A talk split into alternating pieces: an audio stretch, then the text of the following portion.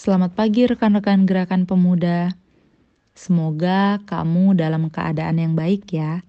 Sebelum kita memulai aktivitas hari ini, yuk kita sama-sama bersaat teduh dengan harapan bahwa hari yang akan kita mulai senantiasa di dalam penyertaan dan tuntunan Tuhan. Kita buka pembacaan Alkitab kita dari surat 2 Tesalonika 1 ayat yang ke-11 sampai yang ke-12. Apabila kita sudah menemukannya, mari sejenak kita bersatu di dalam doa. Bapa yang baik, terima kasih untuk penyertaan Tuhan yang boleh menjaga dan menyertai istirahat malam kami, serta boleh membangunkan kami pada pagi hari ini untuk kembali melakukan segala aktivitas kami. Bapak yang baik, pada pagi hari ini kami akan memulai aktivitas kami, kami akan memulai hari ini dengan bersaat teduh. Kiranya Tuhan memberkati pembacaan firman, bahkan perenungan yang akan sama-sama kami dengarkan, agar kami boleh dimampukan untuk juga melakukan kebenaran firman Tuhan ini di dalam kehidupan kami setiap hari. Berfirmanlah ya Tuhan, karena kami sudah siap untuk mendengarnya. Di dalam nama Kristus Yesus, Tuhan dan Juru Selamat kami yang hidup, kami sudah berdoa dan bersyukur. Amin.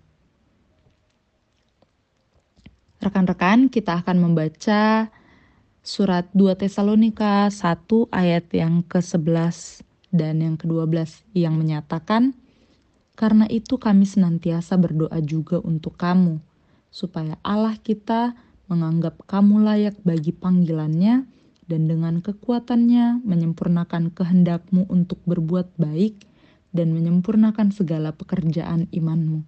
Sehingga nama Yesus Tuhan kita dimuliakan di dalam kamu dan kamu di dalam dia menurut kasih karunia Allah kita dan Tuhan Yesus Kristus.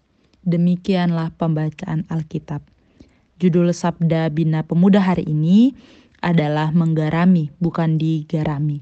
Dengan quotes, bukan berapa banyak kita berikan kepada Tuhan, tetapi seberapa besar maksud dan perbuatan kita memuliakannya. Rekan-rekan, sejak media sosial atau medsos berkembang, pengguna gawai semakin menjamur dan memiliki kemudahan untuk mengekspresikan dirinya di dunia digital. Ada pengguna gawai itu yang memanfaatkannya untuk panjat sosial demi popularitas semata. Tidak jarang konten-kontennya bersifat tidak mendidik, bahkan dapat menyesatkan. Ada pula bermuatan hoax, dan menggunakan ujaran-ujaran yang tidak elok. Jagat digital seolah diwarnai perilaku yang tidak menunjukkan keadaban. Sobat muda tentu tidak asing dengan gambaran fenomena yang telah disebutkan. Sebagai pengguna atau pegiat medsos, hal penting untuk diingat adalah kita tetap menunjukkan keadaban sebagai pengikut Kristus di tengah publik. Menjadi netizen yang beradab bahkan aktivis medsos yang menguatkan narasi-narasi cinta kasih serta keadilan menjadikan kita pribadi-pribadi spesial. Sesuai judul SBP hari ini, menggarami bukan digarami. Sekalipun mungkin kita tidak menjadi populer dengan konten-konten atau komentar, namun setidaknya kita berupaya untuk tetap memuliakan nama Tuhan.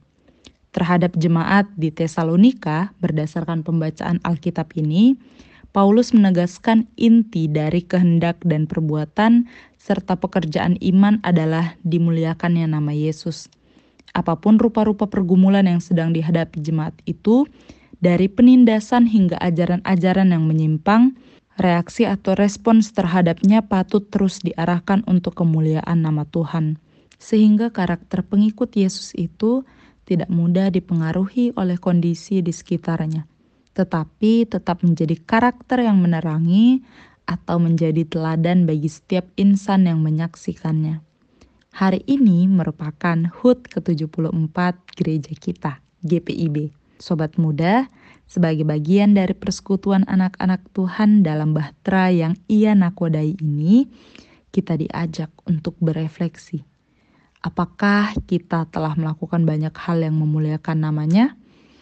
Apa yang dapat kita persembahkan kepada Tuhan melalui gerejanya yang terus disertai hingga di era kemajuan teknologi digital ini, mari kita refleksikan bersama. Mari kita merespon firman Tuhan yang telah kita baca dan renungkan bersama ini dengan berdoa.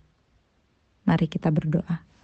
Tuhan Yesus yang baik, terima kasih untuk penyertaan Tuhan lewat pembacaan dan perenungan firman Tuhan yang boleh sama-sama kami dengarkan. Kami bersyukur bahwa di dalam kehidupan ini kami masih boleh diberikan kesempatan untuk boleh memuliakan nama Tuhan. Lewat pembacaan Alkitab tadi, kami diajarkan agar kami senantiasa menjadikan hidup dan panggilan kami sebagai pelayanan yang berkenan kepada Tuhan. Dan kehidupan yang kami jalani ini kiranya hanya untuk hormat dan kemuliaan nama Tuhan. Bapak yang baik, syukur atas 74 tahun gerak pelayanan dari GPIB. Kami bersyukur, berterima kasih karena kasih penyertaan Tuhan senantiasa memberkati GPIB. Biarlah kiranya Tuhan sebagai anak-anak muda sebagai tiang gereja, sebagai calon penerus gerejamu, kami boleh menjadi pemuda-pemudi yang taat akan Tuhan, kami boleh menjadi pemuda-pemudi yang senantiasa menaruh dasar kehidupan kami hanya kepada Tuhan, dan kami boleh dimampukan untuk boleh menjadi pribadi-pribadi yang pada akhirnya akan senantiasa Tuhan berkati, masa muda kami, masa depan kami sebagai tiang gerejamu. Tuhan sertai kami, perjalanan kami, bahkan kehidupan kami ya Tuhan, bersama dengan keluarga, orang tua, kakak adik, teman-teman kami, sahabat-sahabat kami, bahkan setiap orang yang kami kasihi, biarlah kiranya mereka juga di dalam penyertaan dan tuntunan Tuhan. Inilah doa permohonan dan ungkapan syukur hati kami. Kami akan memulai aktivitas di hari ini. Biarlah kiranya Tuhan yang senantiasa memberkati. Di dalam nama Kristus Yesus, Tuhan dan Juru Selamat kami yang hidup, kami sudah berdoa dan bersyukur. Amin. Terima kasih rekan-rekan telah mendengarkan renungan hari ini. Selamat ulang tahun Gereja Protestan di Indonesia bagian Barat. Biarlah kiranya kasih Tuhan senantiasa memberkati gerak pelayanan yang ada di GPIB senantiasa sampai selama-lamanya. Terima kasih rekan-rekan. Shalom.